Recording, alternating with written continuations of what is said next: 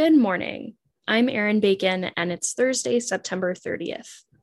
This is CQ Roll Call's morning audio briefing, and here are three things you need to know to start your day. It's the last day of fiscal 2021, and if Congress doesn't act in time, a partial government shutdown will start at midnight.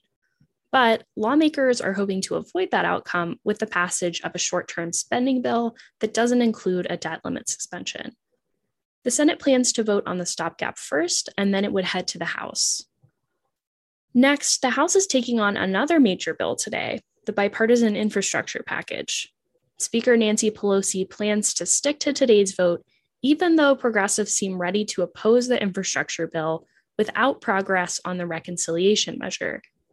Democrats have been looking for more guidance from centrist senators on what reconciliation proposals they would support but those senators haven't offered any more clarity this week. And finally, in more bad news for Democrats, the Senate parliamentarian on Wednesday ruled against their latest immigration proposal for the reconciliation bill.